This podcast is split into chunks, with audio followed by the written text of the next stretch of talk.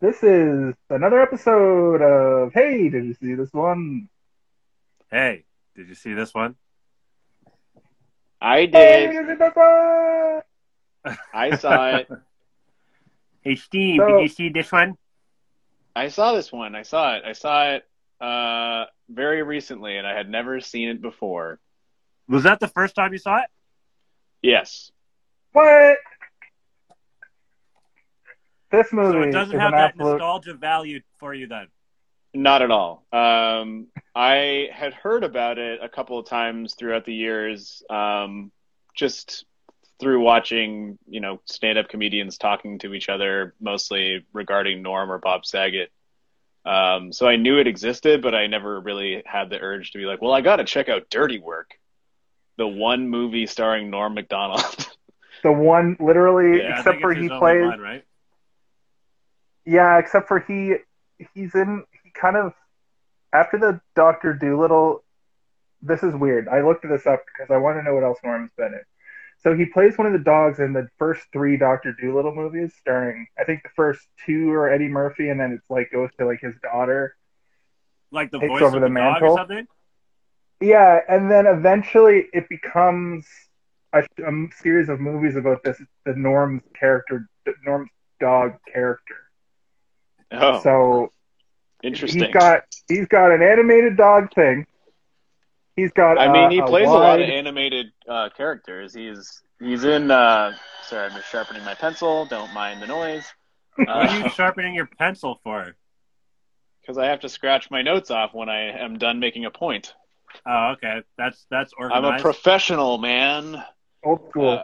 Uh, um, yeah, he's he's been in like he was in Fairly Odd Parents. He was in uh, the Family Guy. He played Death in he Family played Guy for a Death on while. Family Guy, famously. Oh yeah, yeah, yeah, yeah. That was good. That's that's Um, classic.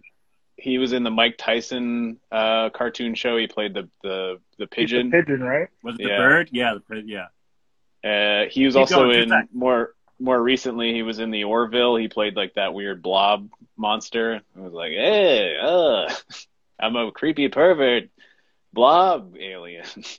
So that's that's sort of you pretty much nailed Norm's shtick in that one little micro uh, uh, micro impression because throughout his whole career, he's always the guy that's just like, eh, edgy dad joke.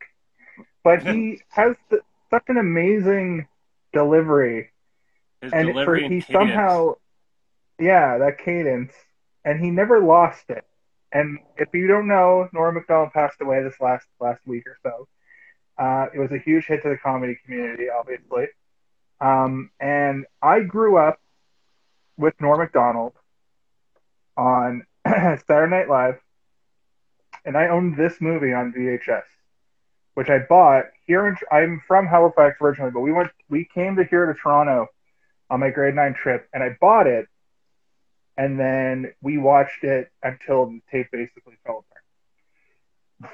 So I've seen this movie backwards and forwards so many times that that said, I haven't seen it in probably 15 years, but I've seen this movie so many times that there were little bits in this movie that have were are part of my vocabulary that I didn't rem- I forgot how they got there. Like I say, son of a bitch, bastard all the time.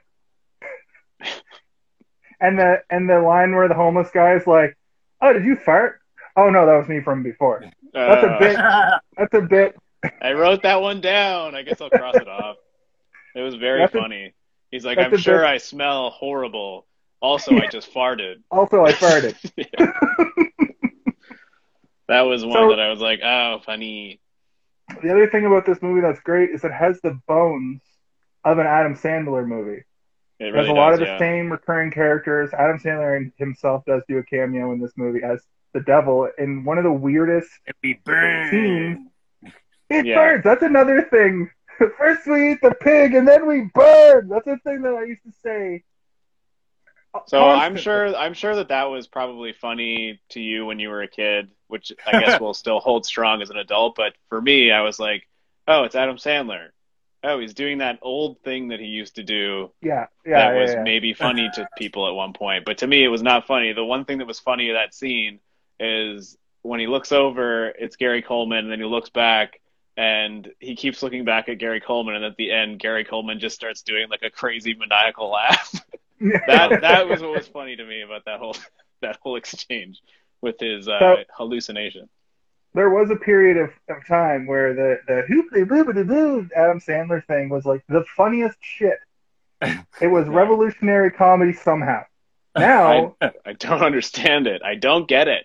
I don't It's- know it's why funny. it's funny. Because it's silly. it's objectively not funny now, That was the thing. Yes. and I I specifically found the Billy Madison shtick. Like that's like that was like one of my favorite movies until I realized that movies could be good. I think. Not yeah, just like dumb I mean, like, comedy.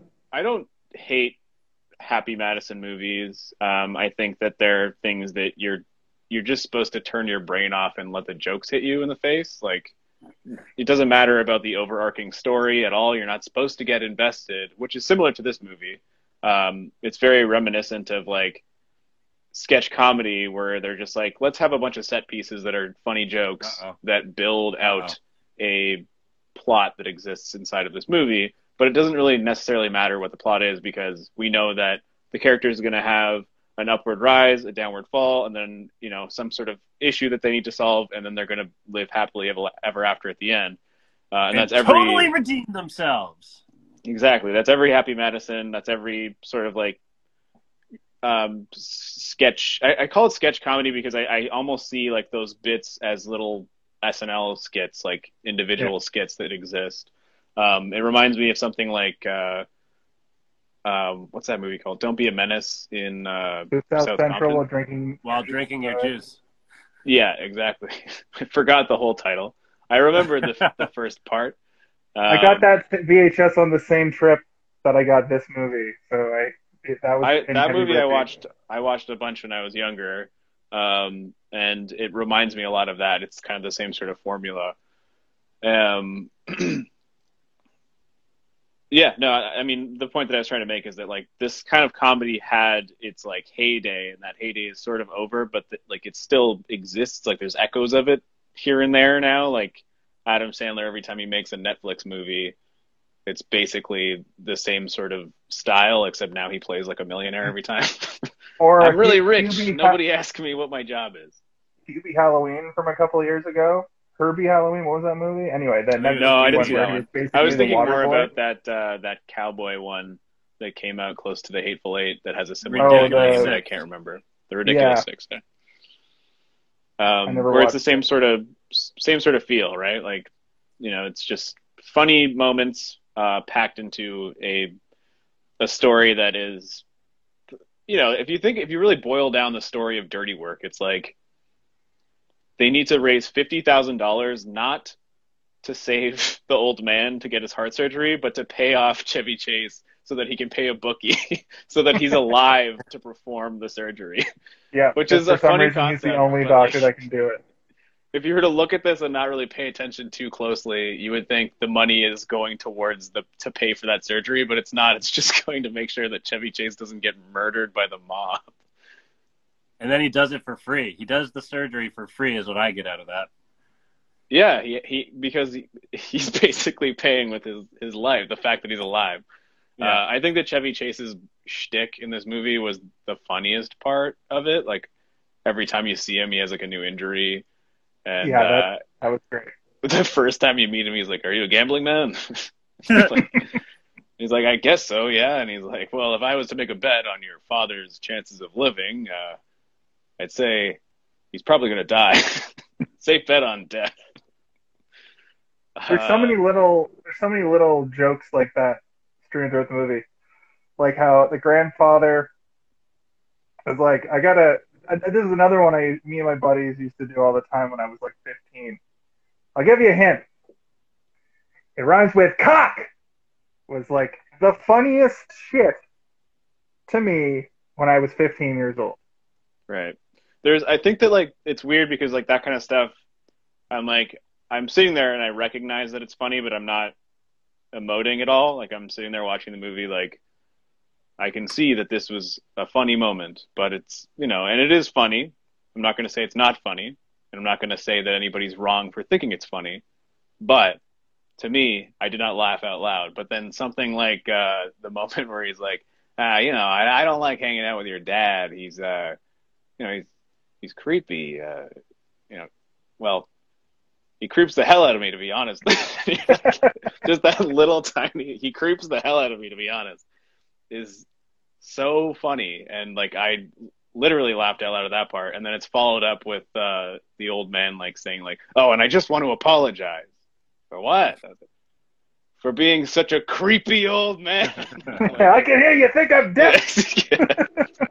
like that's that's a that was that's a joke that like is set up, paid off within the same scene, and it also um, it's funny because you don't really expect it to cut. You don't expect it coming. Like every movie you ever see somebody whispering about somebody else off the side, they're not meant to hear it, and the fact that they're in the same room so close, it's one of those moments where someone would be like, "Oh, he would be able to hear him from that far away," and it's like they realize that in the writing, and they're like, "Well, he did hear him, and now he's gonna literally put you in a headlock and like box you."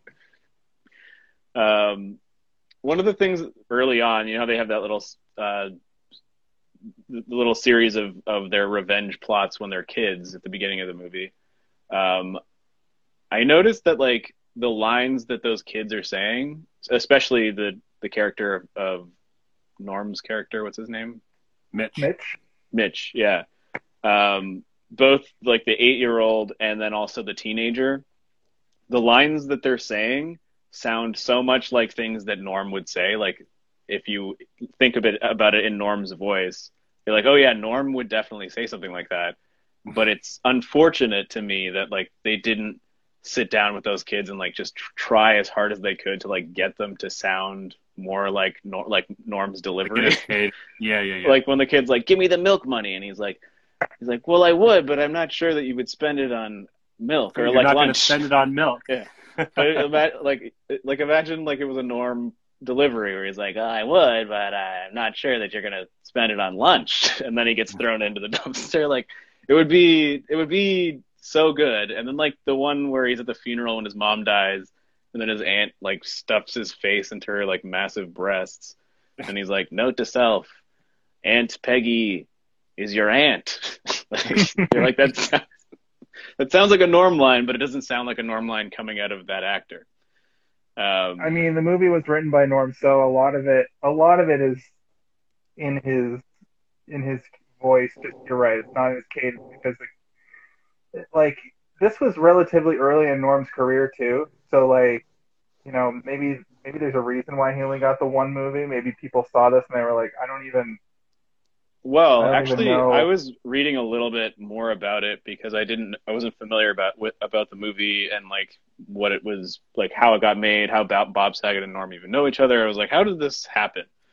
And it was actually pushed. It was filmed two years before it was released. So much so that like Chris Farley had died. Chris Farley died six months. A year went by, and then another year went by, and then the movie was released. So it's like technically credited as like his last performance in a movie.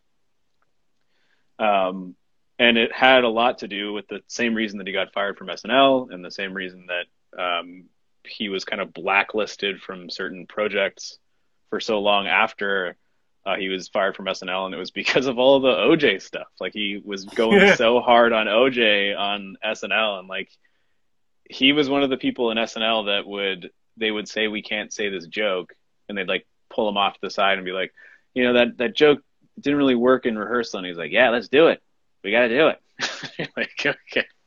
And then he would just do it. He would just do the jokes during the show. And this one guy, I forget his name. He was like a uh, like an NBC executive or something, and he he's the one that like completely sort of blacklisted Norm and was like behind the scenes making it extremely difficult for this movie to get released. And I believe I'm not 100% certain that he was the one that ended up uh, sort of snipping this movie's wings, so to speak, because this was supposed to be a full R-rated movie and it's a PG-13 movie, and you can only mm-hmm. imagine how much more vile better. this movie would be. I mean, you can say vile. I mean, you can, you can say better if you want. I would say vile. it's already pretty vile for a PG-13 movie. Uh, but yeah, I mean, it would be a lot more raunchy, and I think that's what Bob Saget was trying to do because he had just finished, like I think about a year before the filming of this movie, uh, had just ended his um, America's Funniest Home Videos hosting spree that he'd been doing for like twelve I think years or whatever. I think Full House even lasted until what did what what year did this movie come out? Ninety four. 1998. 1998. Okay, yeah, you're right. So yeah, 98. So I'm pretty sure that full, he only had a few years in between Full House, and he did he really is he known for directing anything else really? Um, Bob Saget? Not really. I, I couldn't find anything that was like super notable. Notable. which is crazy because if, if a lot of people know that know this, but a lot of people don't know this. But uh, Bob Saget's stand up is the complete opposite of his character of Danny Tanner, and even his like, I'm gonna make dumb bad jokes over you know YouTube videos, basically on America's Funniest Home Video. He used to tell jokes, and still tells jokes about like fucking everybody on the cast and you know like Hitler jokes and rape jokes and just like all this Yeah, you can tell. You can tell uh, where all of the you know the underlying humor of this movie comes in. Yeah. He's he's trying to reestablish himself as like an edgy comedian by directing an edgy comedic movie, but it ended up getting um, slowed down by studio stuff that had them force it to be uh, PG thirteen. And like as much as there is still like a bunch of like edgy stuff in this, like a lot of this stuff for PG thirteen would not get away with it now, and a lot of it would just not get put into a comedy now. Like we've sort of evolved beyond the uh Before we get too far beyond that, Kaylin, did you um did you have this movie growing up? Like, did you watch it a thousand times when you were a teenager? Uh, I was so I was actually a little late to this movie as well. I didn't see it when it first came out. Um, it's one that I got on DVD, probably I would say maybe ten years after. So like eh, like the late like or like two thousands or whatever. Um, so it it it doesn't have as much of a nostalgic feel for me either. Watching it though, like I definitely, you know, get those old school vibes of like, you know, the comedies from back then. And I definitely had some moments where like I had like a little kind of personal chuckle kind of thing. Um uh not not not too many like huge guffaws, uh, if you will, but definitely some good personal chuckles here and there throughout. what is a personal chuckle? Like you you laugh and then look around to make sure no one saw you laughing at Oh, it. like a sensible chuckle. Like okay. I my most of my laugh out loud moments came from like Artie Lange in this one. Cause he's got like he plays the straight man, which is fucking crazy. He's usually like never the straight man. Um and his scenes where he punches people and his hat falls down over his eyes just Yeah. made me I was laugh I have that written down as well. Like he punches several people and every time he punches someone, he's wearing a weird hat and it always like falls off. He has to like fix it. and the his chaos, the scenes that he's doing the dirty work are so chaotic. And I, I thought that there was a lot of chaos with just these like montages of them doing pranks. And I thought that his moments in those were the most chaotic because he's this big fat guy, you know, blowing holes in walls and punching people out. There's that scene towards the end where he's like, he goes to the security guard. And he's like, I got a shipment. Uh, I got to bring this box in. And the security guard's like, No, no, get out of here. He No, he said he, the, the security guard says, "What's the company name?" He doesn't Oh. tell him to leave. He just asks him a very normal question. He punches him out, and Norm Norm pops out of the box, and he's like, "Very clever." I that made me laugh out loud. And and movies like these old comedies, especially ones I've seen, I've probably seen this movie thirty times. Um, they don't elicit, they don't make me laugh out loud very very often. And this one, I did find, like Kalen said, some very personal chuckles, some very sensible chuckles, right. as I also like to put it. Listen, I again, I'm not I'm not one to rag on anybody else's humor. Like what they think is funny is what they think is funny. It's fine. Um, I just think that like for me to watch it now, as much as I like Norm, um, a lot of the jokes, if Norm was not delivering the punchlines or if he was not the one that was kind of at the forefront ahead of the ship um, in the delivery of a lot of the jokes, I don't think that I would have. I would have been like, "What am I watching? like, I need to not watch this." this At least I didn't uh, get my nose bitten off by a Saigon four. Yeah, you wrote. bastard! Yeah, yeah, I saw that. Yeah, so uh, that's again like I. I wrote down they they say whore way too many times. They say in this horror movie. way too many times. They say Although it it's funny- like, probably like a hundred loves times. like it's crazy uh, the amount of times they say it. When he's getting all the, the hookers ready for to, to, to do the prank on uh, David Koechner, who I forgot was in this movie as the used car salesman that fucking Champ. connected some wires. Um, when he goes, "Okay, prostitutes," that I did laugh out loud at that because it's such a like weird thing to say, but that's totally Again, a that's- norm. It's a it's a it's a funny thing for Norm to say, but it's not a Yeah. funny thing that so, like one of the things about Norm I think that will go on because like Norm Macdonald is one of those comedians that I'll put on his talk show uh, appearances more than I will his actual stand up or any of his like actual theatrical performances because I don't think that he's a great actor. I think that he's a great uh, deliverer of humor. He- like he Yeah, he, he gives you humor. lines. Yeah, and and he does it in a very funny, weird way that is like so outside of what you expect from a comedian. Like he- we watched Cable Guy last time, and like Jim Carrey is just like aggressively funny with like literally his whole body is funny, and then you look at Norm who like almost doesn't move, and he's just kind of like oh yeah, well, yeah. and like you can just just his his presentation of words is what's funny there. Like when he Norm is okay, like- so one of the examples is like when he's losing like I think it's very funny when his girlfriend's throwing out all of his clothes and people are just taking them and putting them on and like walking by him like that's pretty funny and he's like Hey, oh, that's, that's my my Canadiens jersey. Yeah, Yeah, and then he's like hey you're wearing my shirt. That's my shirt. And the guy takes it off and he's like covered in hair. And he goes Oh. ah. And I was talking to it to him and somebody he's like, else no I was talking to somebody you." else who uh, is different than you. It's just like that's very funny.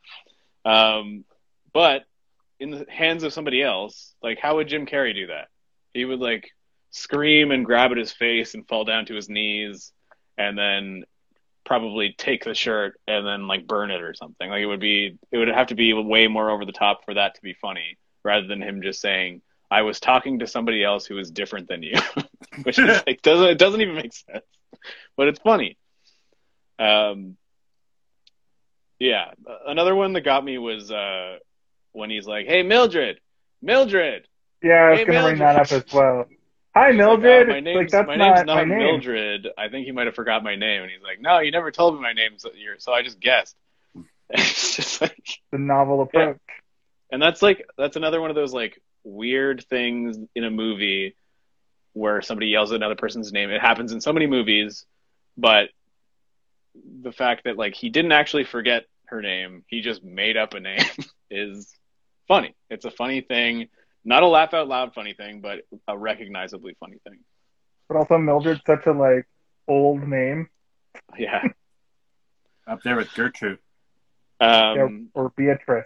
before we get too far in, I do want to go back to Chevy Chase for one second and say that again, he does have some of the best moments in this movie that are delivered.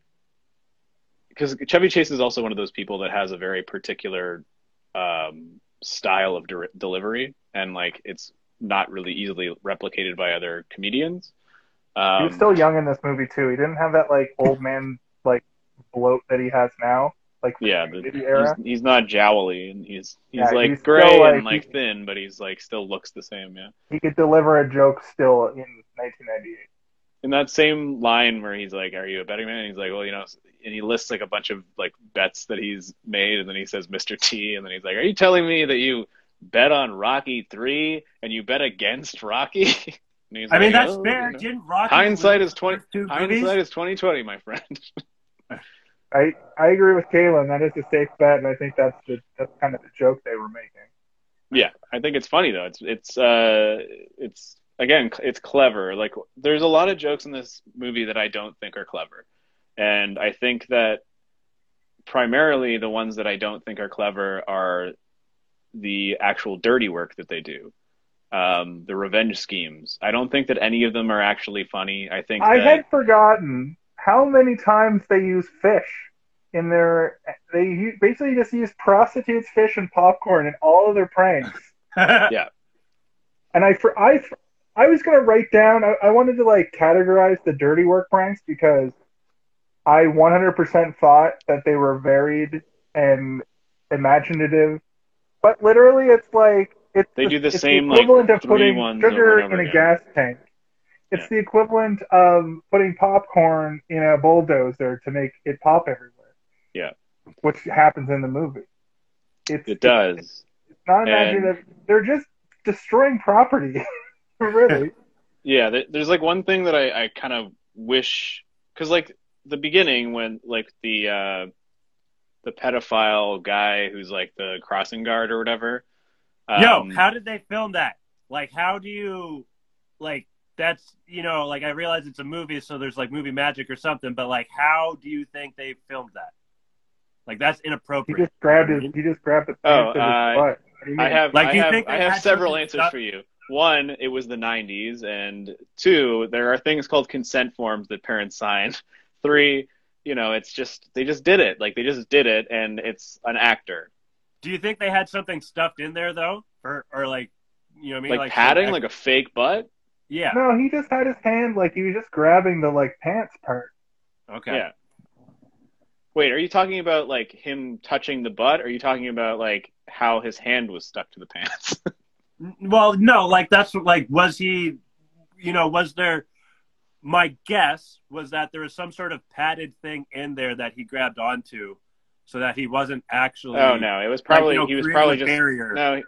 He was probably just grabbing the butt, and like they probably sat down with the because he grabs one kid's butt, and then he grabs the kid playing Norm's butt. It's not like he's grabbing like twenty kids' butts.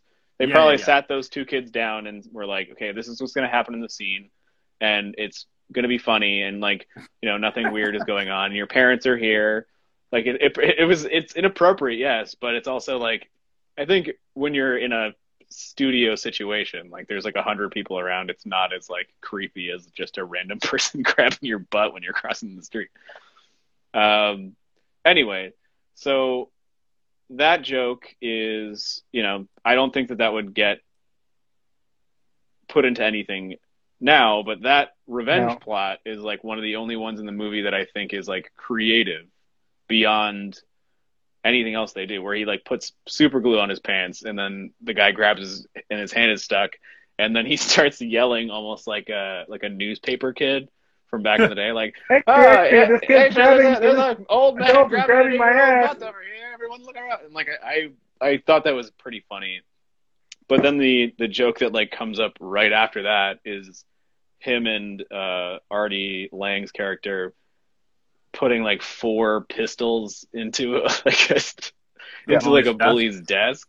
Yeah. And like I think that that's uh like one I was like okay, that's you know kind of funny but like at the same time would never That would would never, never fly. happen now. Yeah. There's an, the joke where uh, where Norm when they're in prison and Norm gets taken away by the dudes and then comes back and he's like, "I'm very disappointed in you. How, how dare you do that? How dare you? Ridiculous. Ridiculous." I thought that was a a good way to like do a rape joke, but at the same time, I don't. I've never seen a rape joke again in a movie. Yeah, You know what I think it's the probably because lack of respect. The lack of respect. other than So, that other thing, that- that, other thing. that was another most. one of the uh that was another one of the moments where I was like I I see what they're doing and it's again one of the examples of an inappropriate joke that is, you know, impossible to exist in today's world being acceptable because of his delivery. Like that the yikes moment of it is gone.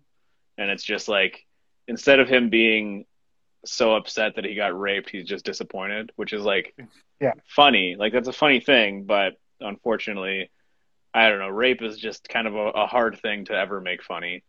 And uh i don't think that anyone should try because it's it's a terrible terrible thing Yeah. uh sorry i'm not again i'm not trying to like shit on what people think are funny and whatnot i'm just like uh trying to voice how I feel about it, and I think that's the point of this, is it not? Oh, absolutely. Discuss uh, our talk feelings, help introduce Yep. movies to people who might not have seen them before. And well, like you said, this is your first time seeing it, so it's like Yeah. we introduced you to it almost. The uh, I'm not sure if this is going to mean anything to you guys, but uh, pops, um, but like when when we first see him, he gave me Master Roshi vibes.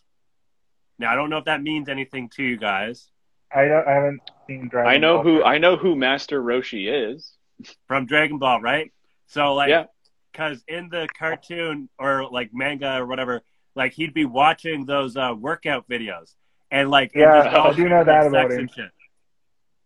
Also funny, I've been watching the Jason movies um, lately, and that workout tape that he's watching is also in uh, Friday the Thirteenth Part Four. No like way. it's the exact same tape. Yeah, and I, I haven't looked up. what the year tape. did that movie Just- come out?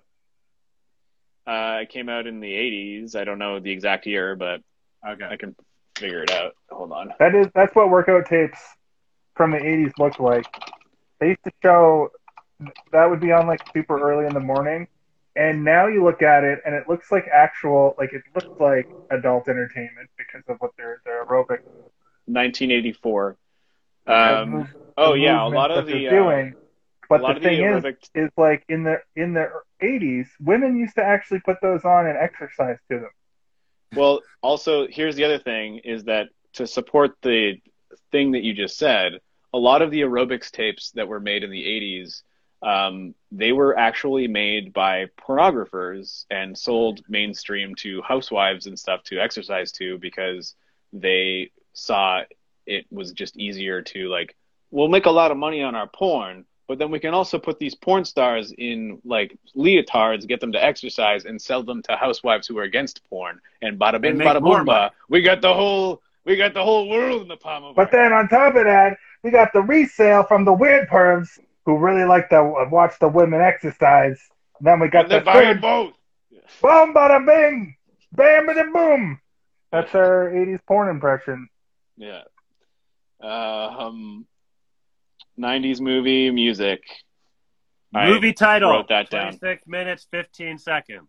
I had Third 26 minutes, 17 seconds. I also paused it. Oh, I had 26 minutes because I realize now what you guys mean by that, and I started writing it down. Well, this is the first time I've done it. 26 minutes and 16 seconds is what I wrote. That's what I had. All right, 17. What did, how did you guys watch it? Kaylin watched it on DVD. I watched it on Prime. I watched it on Prime. Uh, I had to get the M- a month uh, of MGM to watch it. Boo. Oh, weird. I didn't have to do that. Maybe Do you already subscribe to the MGM I- add-on?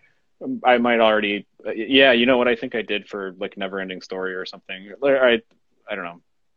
It turns out though that MGM has a lot of dope shit on it. I noticed UHF is on there, and I'm probably gonna watch that this week. We get all the Bond movies too. Um, But I thought I thought all the Bond movies were on like Crave. Oh wait, yeah. You know what? I think they bought HBO or uh, not HBO. Uh, Warner Brothers. I think just purchased all of it. Yeah. So we're not going to get that lion roar at the beginning of our John our, our John, James John movies anymore. James John. It's me, James John, spy extraordinaire. Um,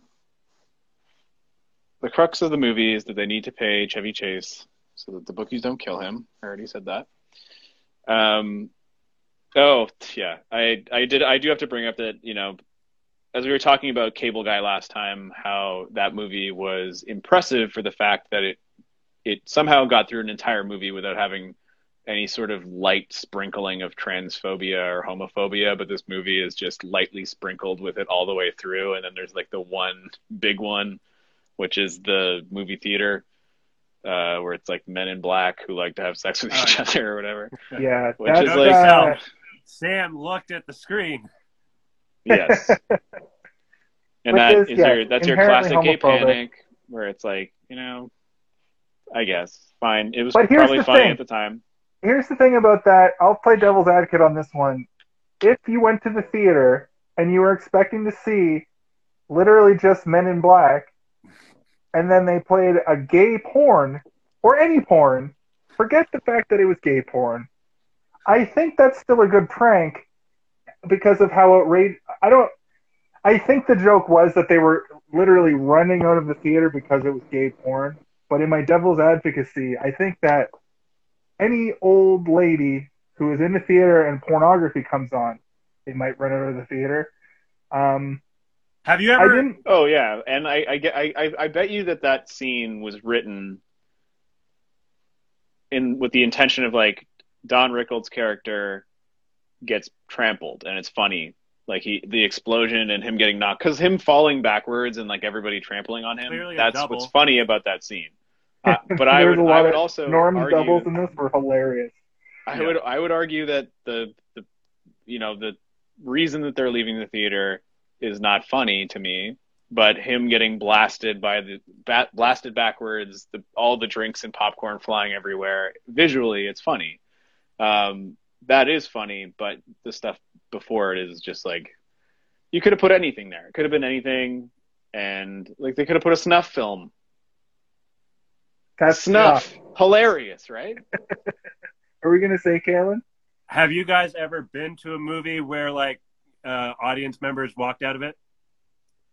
Yeah, I, I've done it. Uh, yeah, I I saw some like an old couple walk out of uh, the Simpsons movie. I think. Okay. They're like, this Um, is not as good as the as the Conan era. No, it wasn't. Just, it was live action. It was something that could have easily been misconstrued with a movie of the same name about something like The Opposite. I forget what it was, but I did. Ver- was- I did witness two people leave, like two old people, be like, "Oh my gosh, what is this?" and leave the theater. I witnessed it once, and it was for the Sacha Baron Cohen movie Bruno, and Uh, it was. It, I think like, I know exactly the part you're talking about. it was around they're the like beginning. 69 each other.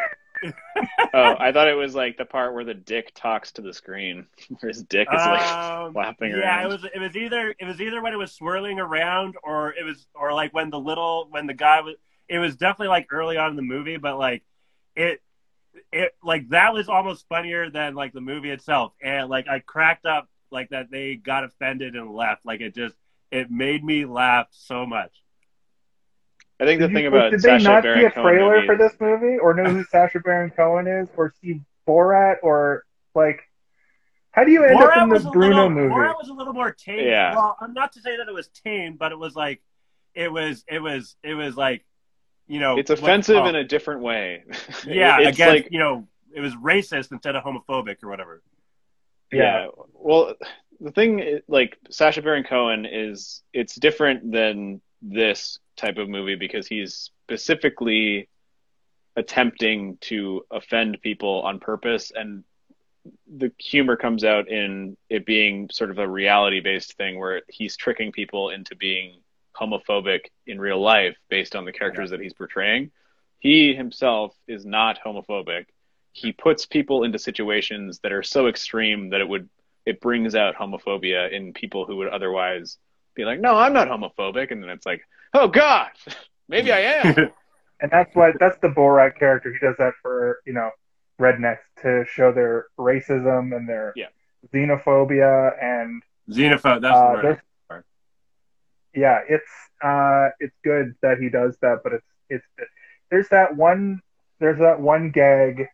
I don't. It's not really a gag because it's like very sad, but he has the person. It's on uh, This Is America, and he has the he ha- he's the Israeli dude. No, he's the anti BLM redneck guy, and he's like he tells this other redneck that he's put three kill switch bombs on three BL- BLM uh, Antifa protesters, and he's like, all you have to do is press these buttons, and they're they'll die. And the guy presses the three buttons with like without hesitation. Um, and I saw Sacha Baron Cohen talking about that in an interview. There's this great series on, uh, I think it's GQ on YouTube or maybe Vanity Fair, one of those two. And it's called Actors on Actors, and it's just yeah. an actor talking to another actor. And this one was uh, Don Cheadle talking to Sacha Baron Cohen. One of the best, like, two actors talking about their craft things I've ever seen. Besides, there's another It's one where a like around. a, a different like the pairing is so interesting too because they're so sort of far apart in terms of what they do.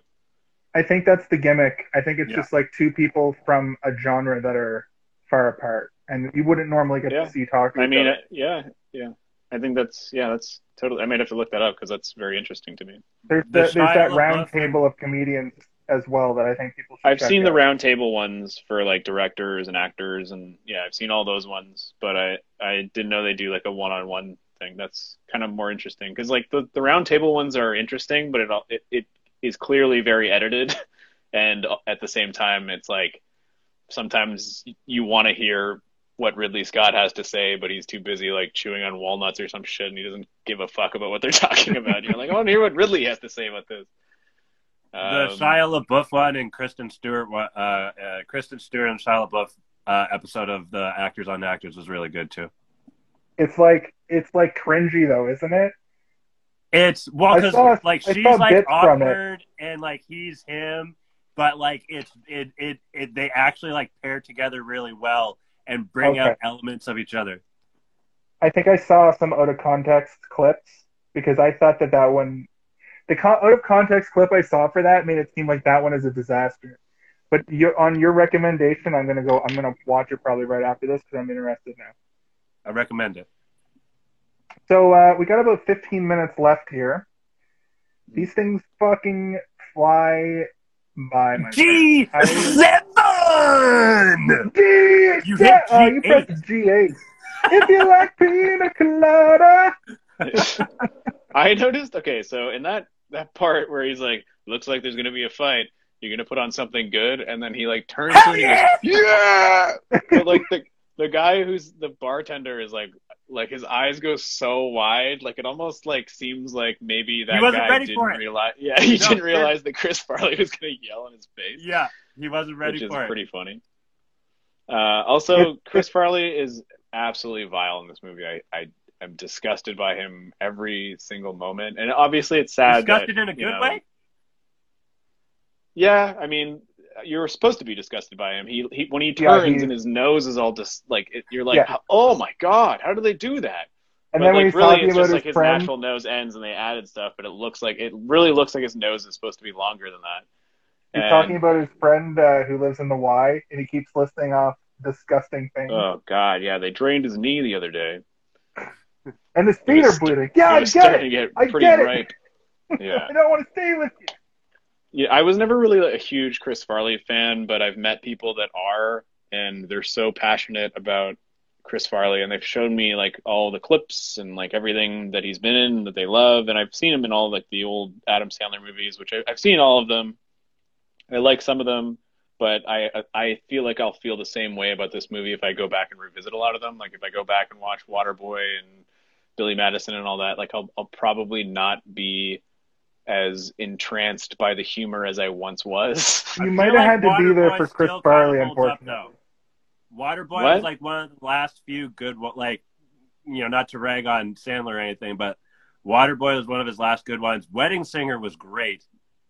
So Yeah. I never really That's liked not really Adam Waterboy. Even as a kinda like kid, I was Drunk Love. uncomfortable by it. Like I was made uncomfortable by Waterboy boy as a boy watching Waterboy. I was like, this is uncomfortable. Also, my last name is Waters, and for a good five years, people called me Waterboy, and I Hey, was it's Is like, Waterboy. Haley related to you?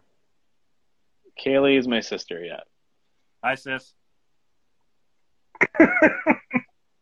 um, Little Mickey was kind of that where it changed.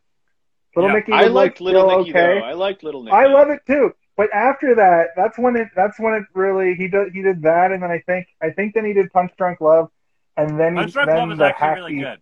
PTA, Paul Thomas Anderson. Yeah. yeah. Uh, yeah, I, I- I mean, I don't know. Uh, so, uh, what was the point I was trying to make? Oh, yeah, the Chris Farley era. You know, it ended here. This is his last movie, 1998. I was still a young kid.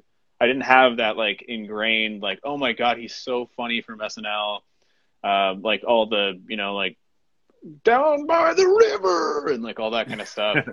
like I I see it and I'm like I get it. It's funny uh, one of one of our friends, uh, Andrew, uh, he cr- dressed up as Chris Farley once for Halloween as that character. What's his name? Like Matt Bauer. Matt Foley. Matt Foley. Okay. Yeah, and like he did the whole there. down by the river thing in the kitchen, and I had seen the clip, and him doing it in front of all of us was like the funniest thing I've ever seen. I was like keeling over with laughter, but I laughed harder at him doing it than I did at the actual skit in SNL. So like that that kind of like unlocked this thing in my brain of being like, okay, so I I get it. Like I understand why it's funny. Um but it's also, you know, it's shitty because you never know. He could have had an Adam Sandler esque career where maybe he would do some some dr- dramatic comedies or even then just straight dramas or you know like you look at someone like Robin Williams like his career went crazy for a little while or Jim Carrey and he was exploding right? Like he was he was supposed to be Shrek. He was like halfway done recording. Yeah he recorded half of Shrek and then he died and then that. they had to just they, they didn't have enough to complete the movie so they had to go to mike myers and mike myers finished it and the entire movie became different tonally Did it so they had to change? Like I'm these the, the vibe of it probably changed then. yeah so like farley was doing won- a farley voice like he was doing sort of like his calm farley voice with his crazy like ah stuff I wonder if the ogre Fat theme. Bastard in that case. I wonder if he still would have done a Scottish accent, and I wonder if Fat Bastard would have been Chris Farley in Austin Powers. Oh, interesting. I But- could see well, that. I mean, the thing is, is that uh, Mike Myers had done his Scottish in uh, "So I Married an Axe Murderer." So I married an act. Yeah, that's true because he played his plays his own dad in that or something, right? Yeah, yeah. So he he just loves doing that accent. So I think that it would it probably would have been the same. But uh, I also think about you know like this is kind of a weird thing to think about, but I put in parentheses like Rob Ford. Imagine Chris Farley was alive during the Rob Ford era. Remember that? would have. They would have brought him back. They would've would have brought him back awesome to SNL every time. there week would have been so Rob many Ford- SNL skits of Yeah. just Rob Ford, and it would have been Chris Farley every single time. Absolutely. They had that other guy doing it, but like if Chris Farley was doing it, he probably would have killed it. He would have fallen been through funny. so many tables as Rob Ford, and it would have been him falling through tables was one of the funniest things to me. Yeah. There's a very funny scene at the beginning of Black Sheep where he's uh he's he, he he's partying in like a frat and he takes a giant beer bong rip or a regular bong rip and he just does like a Peter Griffin through a table and I think that's where Oh, they got yeah, the yeah. Peter Griffin through a table bit from. Did you like Tommy Like, he's Boy almost- over Black Sheep or Black Sheep over Tommy Boy? Um, or maybe maybe it is Tommy Boy. They're they're I think it might have To been me, Tommy they're, Boy. like, I think it's when he identical. was in They're so similar and came out so close together in And childhood they're that both they seem human like they're the strange. same movie. Yeah, they're both Yeah. what? They're so close together and they're so similar in tone that in your brain as like an like for me, I don't know the difference between Tommy Boy and Black Sheep in my brain because I saw them I've seen Tommy them Boy's both. better. Fat guy. Okay, I believe you. Yeah, I think Tommy Boy because Tommy Boy is a road a road trip movie. Yeah. Well, they both. Okay. Well, the, I think they're both kind That's of. where they have like the trips, garbage bags on the windows and they're driving. I I Because remember the that stuff. they hit a deer and then they try to bring the deer and then the deer freaks out. I honestly, Oh. I I used to own both of those movies on VHS as well, and I cannot, for the life of me, tell you the. I know the plot of Tommy Boy is that he has to take over for his dad, and the po- the plot of Black Sheep is like politics. He has to right? not mess up his dad's camp. No, his brother's camp. Right. Yeah. Right. One thing I got to And say in about both- Dirty Work, though, the uh, no. No. Have you ever robbed a bank? No. Have you ever uh, climbed Mount Everest? No. Have you ever said you can see how women find Burt Reynolds attractive? No. No. Uh, it's Sean Connery actually. Ah, damn it, you're right. and then later, when they're destroying the house, he sees a like from Russia with love poster of Sean Connery, and he's like, and he takes it and like runs out of the room with it. It's a good callback because he's gonna masturbate to it later or something. He loves Sean Connery. Um, that's another thing about Norm Macdonald is like he does and has always made a lot of gay jokes constantly, but it it seems to by the end of his car- career, and I, I don't mean end of his career because his career would have went on forever if he yeah, he would have just kept doing the. Norm show. yeah. Um, but by the end, he kind of like he figured it out and he started like making new jokes about gay stuff that like I I think are just so funny. Like he did this bit a couple times. He did it on Larry King, and he also did it on uh, Conan, where they asked because he's re- releasing a book, and they would be like, "So, uh, anything in this book that uh, nobody knows about you? Any like you know juicy tidbits about your life?" And he, he would say, "Well, uh, I think the biggest thing." The biggest thing I reveal about myself is that I'm a deeply closeted gay man. Yeah. And they're like, everyone was like, what? He's like, I saw yeah. the Larry King one. yeah. And he's like, "You're you're gay?" He's like, "No." well, I mean, what do you mean? It's, I said I'm deeply closeted. and then he keeps going back and forth, and he's like, "Do you know what deeply closeted means?" It means a man who is so deep in the closet that he refuses to admit that he's gay. Okay, yeah. So I'm telling you, I'm not gay. It's, and it's just like it's such a simple funny concept of like a like he was probably thinking about it one day being like that's funny and then like just figured out a way to to goat other people into like getting him to like keep doing this joke it worked way better on conan because he tried to do it on larry king as well and larry king And Larry like, King doesn't really "Oh." understand comedy.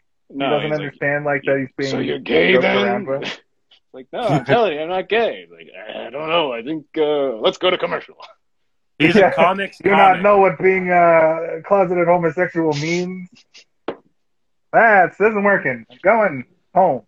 So I watched um, Hitler's Dog, uh, his I think final stand-up special. I don't know if he did one after. It's from 2018. I watched it recently. It's on Netflix. Very funny, and it's a very, very, very good example of how he just goes up there and he, he it's so effortless that it sounds like you know, like stand-up comedians write everything down, and the the, the art of stand-up comedy is to make it look like it's off the cuff.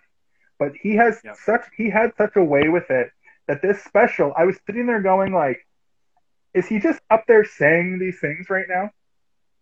Like he was so good at it that I was tricked, and I know how stand-up comedy works through and through.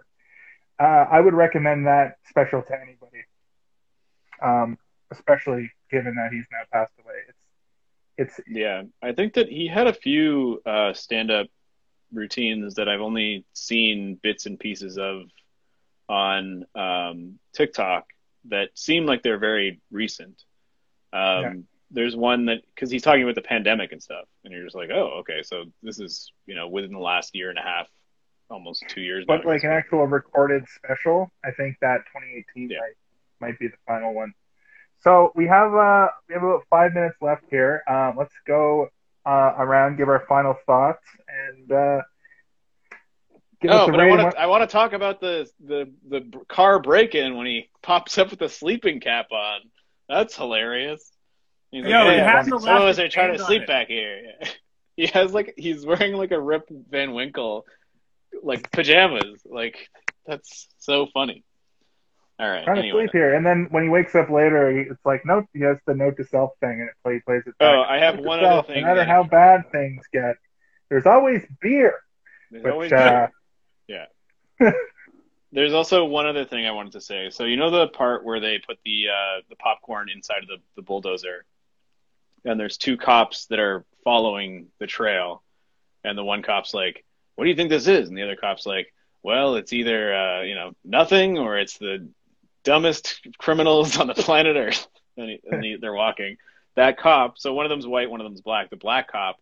I was watching it. and I was like, "This guy. I know this guy," and I feel weirdly like like him being on screen right now is making my heart feel really good and I don't know what and so I looked him up. His name is Johnny Chase and he like a porn star. no, he was the host of Polka Dot Door when we were Oh. kids. I was well, like well, scrolling through. Woman. What about the oh well yeah she was probably in dirty work as well somewhere. I didn't I didn't look her up. No, I mean there. I remember a woman being the host of Polka There was a Dot. woman and there was a man. There was a white woman and a black man that hosted Polka Dot Door. And every time Polkaroo would show up, the, the man would leave. and like when he was gone, Polkaroo would show up, so everybody was like, "Oh, he's Polkaroo," which he probably was because it was like a low ass budget show where they just like put on the Polkaroo costume and show up. Um, but he was also in like Goosebumps and Are You Afraid of the Dark and like all these shows that were filmed in Ontario Nice. when we were kids. And like i just his voice and like his like his face i was like this guy and they don't even show his full face but i was like i know this man. I know this man and he's making my heart feel good.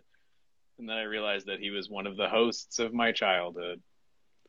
So uh, johnny chase if you're out there just know that i i love you Awesome.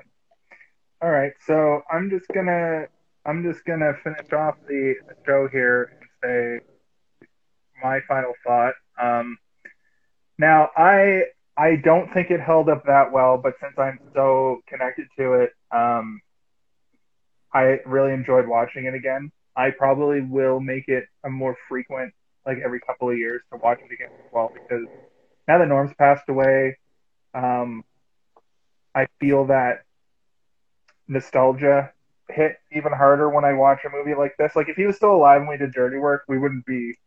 I wouldn't gush over it at all. we wouldn't have be like, done dirty work if we wouldn't have done Dirty Work. Yeah. we Um, would I have done wanted Death this to be, Becomes Her. yeah, that's true. I wanted I, I wanted this to be more of a, a celebration of Norm, which I think we did a pretty good job of. Um, I unfortunately would only give this movie probably a 2.5 or a 2.7, but uh, because Norm has recently passed, and I've seen this movie no less than 30 times, it's a certified five out of five. Certified out of five. But really, it's the real realistically probably like a 2.6 or a 2.7. right Kalen, hit me with your final thoughts, your rating. Uh, one of my final thoughts is I'm upset that uh, so this came out shortly after he was fired from uh, SNL, and uh, NBC like basically blackballed him and didn't like advertise the movie at all on their their their their station network or whatever, um, which just seems kind of like petty, sort of. But whatever. Uh, as far as um, yeah, the so it is I guess I guess you could say it's dated. Like you can you can feel the the '90s of it. Um, like I said earlier, I did have like some nice personal chuckles throughout, and I don't think anyone's ever done like his his like deadpan, like kind of ca- uh, cadence style delivery.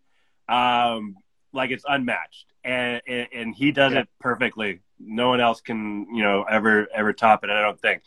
Um, the as far as you know to give it an honest rating, and I'm, I, I we talked about this last time. I'm not sure if I use zero. I'm not sure if I use zero in my rating, but because I was thinking about this the other day, I was like, okay, I need to start being more, um, uh, uh, uh, str- like strict about about my ratings. But so I'm thinking either I start with zero, or I start with 0.5, or I start with one. I might start with one, but then I feel like there could be things that are below one. Anyway, I digress. So um, I had some good laughs. It is something that I would throw on, like a, like after a few like a period of time, like I could put it on again and have some laughs again. Uh, so I'm I'm gonna. I was kind of thinking either two point five or three ish was where I was kind of at. So I'm gonna give it a solid three. Okay, right on. Steve, let's take it home, buddy. All right, here we go. Um, so this movie, I guess I've already kind of gone through it a bunch. Um, it doesn't land for me in many areas. Um, you know, we we just finished doing the Cable Guy last time.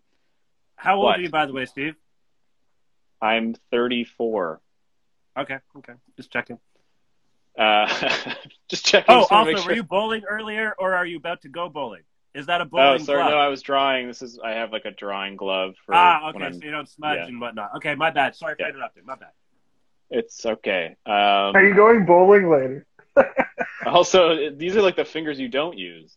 Um, so yeah um it didn't it doesn't hit for me uh i i only just saw it at, in a, my adulthood there are a lot of points in the movie that i find to be um a little bit too vulgar in terms of like how my brain sits nowadays. Like you know, I can I can chuckle at some stuff, but there's other things that I'm like, ugh, God, eye roll. And you know, we just finished doing the Cable Guy, which was like a pleasant surprise for me because it, it didn't have a lot of that sexism and homophobia and transphobia at all. And I was like, wow, this is a crazy 90s movie that somehow like gets away with not having the easy low hanging fruit. And this movie is almost continuously low hanging fruit. But then there's also stuff that like genuinely makes me laugh. Um, you know, like the when they put all the fish in the mansion and then like the weird mafia, like a, a secondary movie comes in for a second and they're like, yeah, it looks like good stuff. And they're like, smells like fish in here. And then Oh, it's like, what, that- what is that? is Some that sort of code code? something? Yeah. and then they just like they're standing there holding the fish, and there's like a crazy mob war happening outside the room, but you don't see it, any of it. You just hear it. Like that's that's funny, and I like it. Um, the Gary Coleman he's stuff bringing is in a chainsaw. He's put I- the chainsaw down. He's got a grenade. he took the chainsaw from me, and now he's using the chainsaw on us. Uh, I like that there was like a shared hallucination where you know he hallucinated uh, Gary Coleman, and then the other security guards also hallucinated Gary Coleman later in the safe, like for whatever reason. Uh, also, a thing that will never travel on for like in ten years, people are not going to know who the fuck Gary Coleman is. like, I barely know who Gary Coleman is now. Uh, Norm's guy. clothes are too big for him, way too Ah, big. yeah, classic '90s.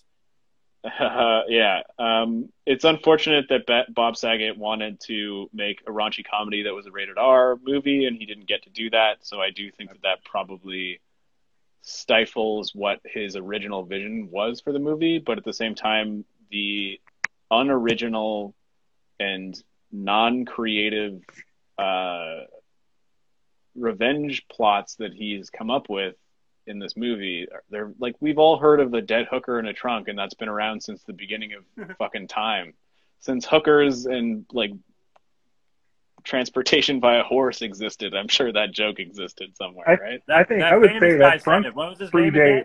Oh yeah, Jesus. yeah Frunks predate vehicles. I would say if you think about it. like That's that, true. too. Yeah, yeah, you're right, Jason. That's something I didn't even think of. Yeah.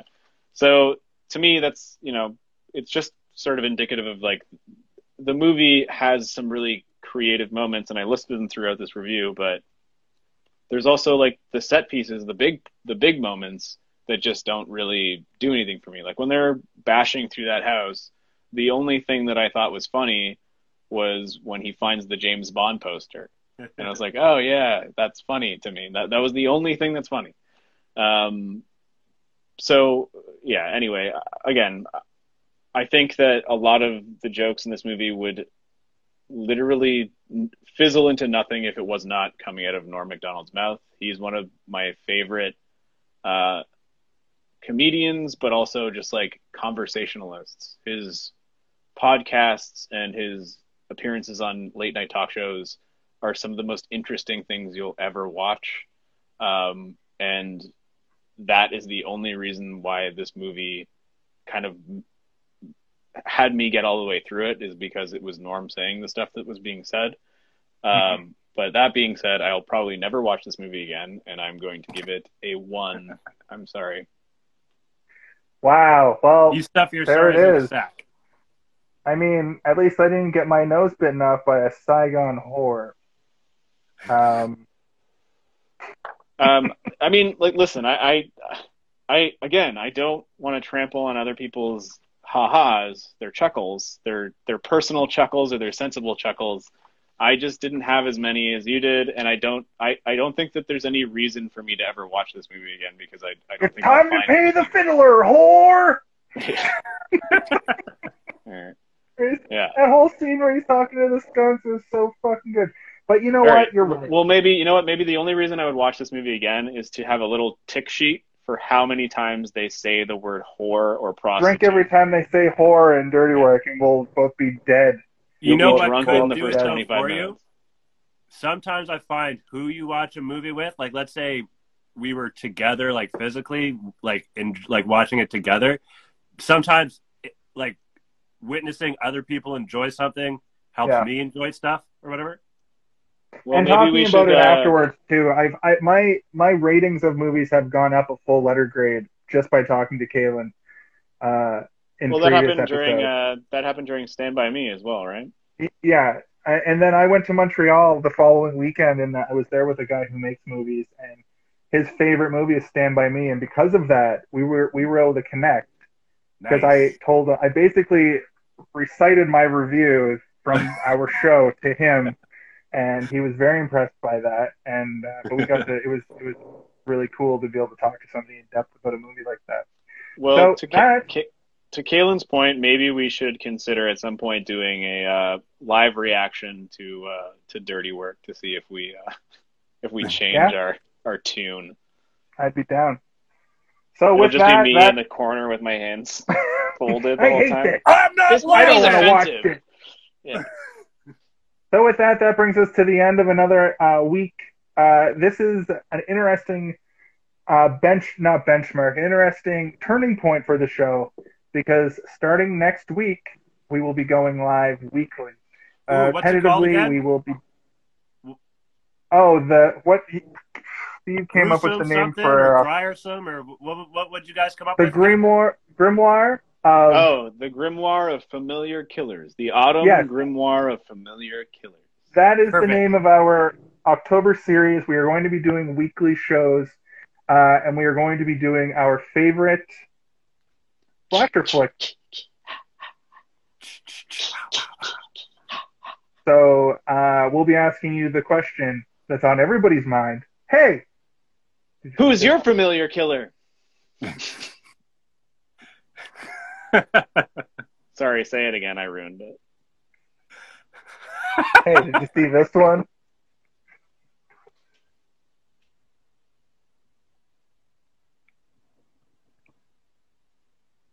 Hey, did you see this one?